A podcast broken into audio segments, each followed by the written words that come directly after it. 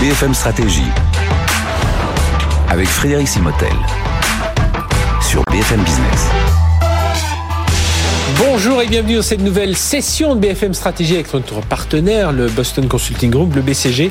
On va parler de comptabilité et d'environnement avec euh, nos deux invités. Je vous les présente euh, tout de suite. François Strager, bonjour. Bonjour. Merci d'être avec nous. Vous êtes partenaire et directeur au sein du BCG. Et Emmanuel Millard, bonjour. Bonjour. Emmanuel, vous êtes président de la DFCG, c'est l'Association nationale des directeurs financiers et de contrôle de gestion. Alors, il y a beaucoup de choses, euh, des, des, nouvelles normes qui arrivent hein, dans le reporting extra-financier, notamment autour des, des directives européennes, autour de de l'environnement. Alors BCG et la DFCG euh, ont interrogé les, dirigeants français justement sur tous leurs défis euh, face à ces nouvelles normes.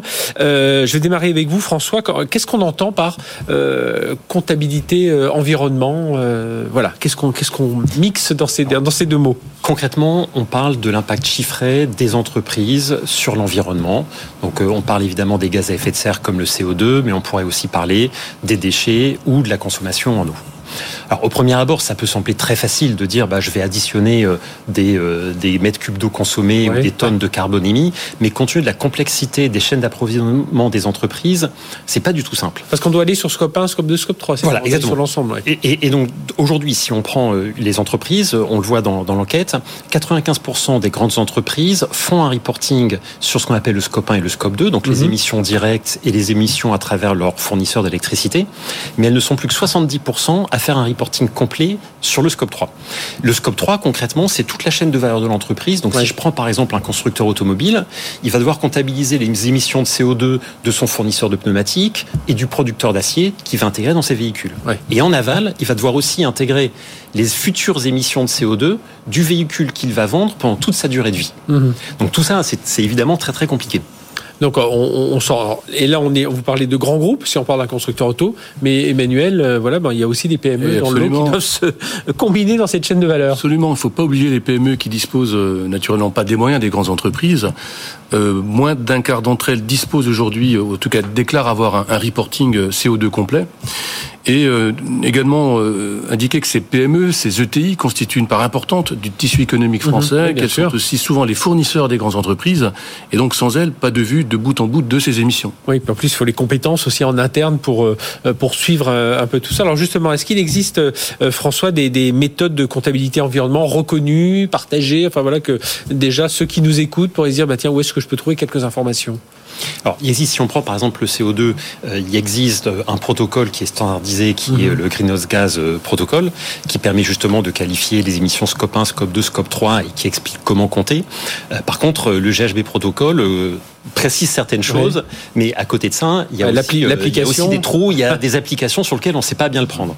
Et pour ça, d'ailleurs, il y a un travail réglementaire qui est fait, et je crois que Emmanuel peut nous en parler. Oui, oui, alors les entreprises sont naturellement déjà soumises à des reporting réglementaires hein, sur la RSE, avec la déclaration, la DPEF, hein, déclaration de performance extra-financière, et la taxonomie européenne, qui euh, va classifier les activités qui ont un impact euh, positif sur l'environnement.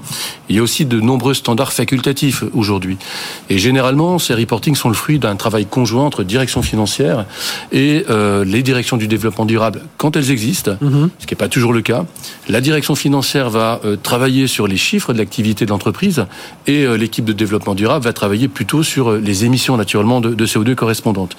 Mais il n'existe pas, à proprement parler, de comptabilité environnement spécifique. Ça, c'est un point important.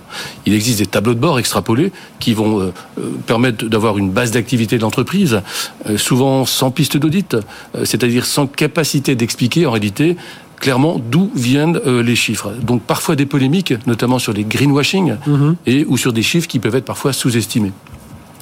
Il y a beaucoup de travail qui a été réalisé sur ces normes reporting, notamment autour de l'ISSB, hein, qui est l'émanation de l'IFRS mhm. pour le volet développement durable. L'ISSB va publier prochainement euh, des, donc des, des, standards, des normes dans les prochains mois. Cela va donner aux entreprises, en tout cas, les cases à remplir, mais euh, certainement pas comment les remplir de manière euh, complètement fiable. Et il existe aussi, et vous le savez certainement, une directive européenne, la CSRD, hein, dont l'échéance actuelle est en 2024 et euh, avec une publication des chiffres en 2025. Euh, autrement dit, c'est demain, c'est demain. Et beaucoup d'entreprises réalisent déjà des, des reportings extra-financiers, mais d'une norme à l'autre, on voit que les données qui sont demandées ne sont pas exactement les mêmes et que le niveau d'exigence, d'exigence également est plus important. Donc, je voudrais simplement dire qu'il faut donc espérer qu'on laissera un petit peu plus de temps aux entreprises pour mhm. s'adapter et pour que ce niveau d'exigence finalement soit adapté à la taille des entreprises. Et comment on peut les motiver? C'est quoi l'intérêt d'une telle démarche et justement les, avantages pour les, pour les entreprises à mettre en place euh, euh, voilà, bah, toute, toute, cette comptabilité environnement, que ce soit là euh, tout de suite ou justement peut-être à un peu plus long terme? Ah, c'est une bonne question. En réalité, se doter d'une véritable comptabilité environnement, donc qui couvre le CO2, l'eau, les déchets, c'est se doter en quelque sorte d'une plateforme de données fiable qui traçable également, qui pourra avoir de nombreux usages. Le premier d'entre eux, c'est naturellement de répondre aux obligations réglementaires. Euh, le deuxième, c'est de communiquer auprès des parties prenantes. Ça peut être les clients, les investisseurs, euh, les financiers, la société civile, etc. L'écosystème participe. L'écosystème, exactement. Qui d'ailleurs va être un petit peu élargi. Hein. C'est aussi piloter la trajectoire des investissements, d'amélioration de ces investissements. Et pour citer Peter Drucker, non pas Michel Drucker, mmh. on peut améliorer que ce qu'on peut mesurer en réalité. Hein. Et donc un des enseignements de cette enquête, c'est euh, que c'est les responsables RSE dans les entreprises sont plus demandeurs que parfois que les directeurs financiers. Et donc poussent cette démarche dont on voit que les limites euh, sont atteintes pour le modèle actuel, avec parfois une dimension artisanale, parfois des outils qui sont dédiés, mais en tout cas aussi des échanges de mails. Donc on a besoin de professionnaliser euh, cette démarche. Et, François, on peut faire le parallèle justement avec les directions financières. Ce que font déjà les directions financières dans d'autres domaines? Exactement. Ce que font les directions financières, notamment les directions comptables, aujourd'hui, c'est comptabiliser des euros, pour faire simple. Et euh, au-delà de comptabiliser les euros, qui permet certes de produire le rapport annuel, de produire les comptes consolidés, ce qu'elles font fondamentalement, c'est aider les dirigeants d'entreprise à piloter la trajectoire de leur mmh. entreprise. Donc elles leur fournissent des chiffres, des éléments qui sont des aides à la prise de décision. Donc concrètement, les contrôleurs de gestion aujourd'hui vont aider à piloter, euh, euh, à mesurer les ventes, à faire un forecast, un prévisionnel sur les ventes, et aussi euh, fondamentalement à mesurer les coûts. Et d'ailleurs, le parallèle sur les coûts est intéressant. Aujourd'hui, une entreprise qui veut faire un plan d'économie, elle va pas se contenter d'annoncer un objectif global en 2050 et ensuite espérer que les économies vont se matérialiser par magie. Mhm. Concrètement, ce qui va se passer, c'est qu'il va y avoir des échéances courtes qui vont être données. Le plan va être décliné pour chacune des entités, chacun des pays. Et ensuite, il va y avoir des contrôleurs de gestion qui, dans chacune des entités, vont mesurer de manière tableau de bord et puis avoir leurs indicateurs. Vont tableaux de bord, vont mesurer une trajectoire. Et s'ils se rendent compte qu'il y a un écart par rapport à la trajectoire, bah, on pourra prendre des plans d'action correctrices. Et ça peut être la même chose sur l'impact climat, c'est ça l'idée? Exactement. Aujourd'hui, on voit des entreprises qui annoncent un objectif net zéro en 2040 ou en 2050, mais le risque qu'on prend, c'est qu'on se rende compte qu'on rate la trajectoire un an ou deux ans à l'avance, et ce qui sera trop tard. Mhm. Donc faire la transition climatique, ce sera quelque chose qui sera intrinsèquement compliqué. Donc il faut à tout prix qu'on professionnalise l'outil de mesure et l'outil de pilotage, simplement pour éviter les mauvaises mhm. surprises et répondre aux attentes du grand public et des régulateurs. Et Emmanuel, je rappelle, vous êtes euh, président de l'Association nationale des directeurs financiers et contrôle et gestion. Ça veut dire que, parce que tout ça, c'est très technique hein, quand, on, quand on vous écoute là tous mhm. les deux. Mhm. Oui, c'est très technique. Alors il y a, y a, plusieurs, je dirais, plusieurs obstacles qui peuvent aussi, euh, quelque part, euh, gêner cette démarche-là. La première, c'est une difficulté technique. Hein. Difficulté technique sur un sujet nouveau, complexe, mhm. avec un foisonnement de standards et d'attentes de la part des parties prenantes. La seconde limitation, c'est un manque de temps et de moyens. Euh, notamment, c'est vrai pour les grandes entreprises, mais ça l'est d'autant plus pour les entreprises plus petites. Hein. Je rappelle que ça concerne les entreprises demain de plus de 250 personnes. Donc, c'est-à-dire 50 000 entreprises européennes. Et qui est vraiment notre tissu, en plus, on va parler de l'Europe, mais déjà en France, c'est notre tissu exactement, important. exactement. Alors, elles, elles, pourront naturellement confier une partie de ces activités euh, euh à, des, à des cabinets d'audit comptable, à, à, à, des prestataires spécialisés, mais il faut aussi qu'elles restent en contrôle. Ça, c'est important. Ne pas complètement délocaliser, décentraliser cette démarche-là. La troisième limitation, c'est la gouvernance. La gouvernance, c'est euh, des équipes aujourd'hui de, financiers, de développement durable, qui ne se connaissent pas forcément très bien. Quand elles existent, hein, ces mhm. équipes de développement durable, souvent ces sujets-là sont portés par les directions financières. Et donc, euh, elles ont besoin d'apprendre à faire émerger ces complémentarités. Et le besoin est pourtant pressant. Les deux tiers des grandes entreprises veulent s'attaquer au sujet dès cette année. Et c'est près de la moitié pour les entreprises de taille moyenne. Euh, François, comment, comment on va faire? Parce qu'on va pas tout réinventer là, euh, tout d'un coup. Enfin, on n'a pas le temps, on n'a pas les moyens, on n'a pas les ressources. Euh. Exactement. On peut pas, on peut simplement pas se permettre de réinventer la roue. Et il se trouve qu'on a une opportunité. Aujourd'hui, on a justement ces équipes de pilotage financier qui existent dans toutes les entreprises et qui sont structurées fondamentalement pour piloter deux ressources rares qui sont le capital et la trésorerie. Mhm. Pourquoi est-ce qu'on leur demanderait pas de piloter d'autres ressources rares l'eau, les quotas d'émissions de CO2 ou euh, les, limites en déchets. Et d'élargir donc leur, leur, champ Exactement. Donc on a, on a, déjà cette infrastructure qui existe déjà avec des outils techniques, des processus, des compétences. Pourquoi ne pas les réutiliser? Et d'ailleurs, on le voit dans l'enquête qu'on a réalisée et aussi dans les discussions que, que j'ai avec mes clients.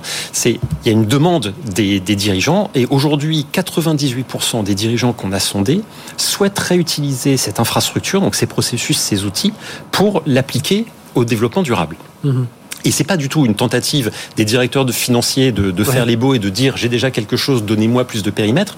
C'est pas ça. Les, les, les responsables de développement durable sont encore plus demandeurs que les responsables oui, financiers. Ce dire à l'instant. Mm, mm. Exactement, parce qu'ils se rendent compte aujourd'hui, ils ont des mesures qui sont ad hoc, et ils se rendent compte des limites euh, de ces mesures.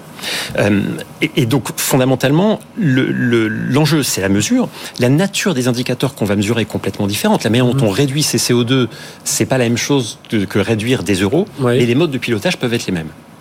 Et ensuite, la question, c'est quel modèle opérationnel pour piloter euh, au quotidien sur collaboration. sur tableau de bord ces indicateurs. Et, ça dans l'enquête en fait, dans l'ensemble les CSO et, les responsables financiers sont, sont convergents, mhm. sauf sur le modèle opérationnel où les responsables de développement durable sont deux tiers à penser qu'il faut former des contrôleurs de gestion dédiés au développement durable, ah qui ne fassent que ça toute la journée, alors que les deux tiers des responsables financiers voudraient des contrôleurs de gestion mixtes qui gèrent à la fois les euros et le développement durable. Et j'imagine que la réponse, elle va être un peu entre les deux. Quoi. Comme toujours dans la vie, elle est quelque part entre les deux. Et probablement, les grands groupes peuvent certainement se permettre de créer une équipe de contrôleurs de gestion dédiée au développement durable et au, reporting. D'ailleurs, ils ont déjà créé des directions RSE. Et certains, certaines grandes entreprises ont déjà quelques contrôleurs de gestion qui sont dédiés, à cette tâche-là. Mais ensuite, ils peuvent pas avoir la capillarité dont on a besoin pour mhm. piloter les plans d'action dans l'entreprise. Donc, suivant toute probabilité, on aura des contrôleurs de gestion dans les usines, dans les sites opérationnels, qui seront formés au développement durable et qui seront capables d'assurer un reporting de qualité, faire remonter les bons indicateurs et piloter les plans d'action. Bien, merci à tous les deux, puisqu'on arrive déjà au terme. Et d'ailleurs, le, euh, on est vraiment sur 2024, donc il est temps de s'y mettre hein, quand même. De, il est temps, on voit, euh, c'est des enjeux techniques, c'est des, des, moyens, c'est de la gouvernance aussi, vous l'avez compris, c'est de l'organisation. Merci à tous les deux, François Stragi, partenaire et directeur au BCG, et Emmanuel Millard, euh, pardon, président de la DFCG, Association nationale des directeurs financiers et du contrôle de gestion. Et donc, euh, cette étude hein, qui, vous a, enfin, qui, été faite par le BCG, que vous pouvez bien entendu retrouver sur le, le, site du BCG, comptabilité environnement, ce que les dirigeants financiers et RSE pensent. Voilà, on a essayé d'y répondre, déjà de vous donner quelques indicateurs. À très bientôt pour une nouvelle session BFM Stratégie.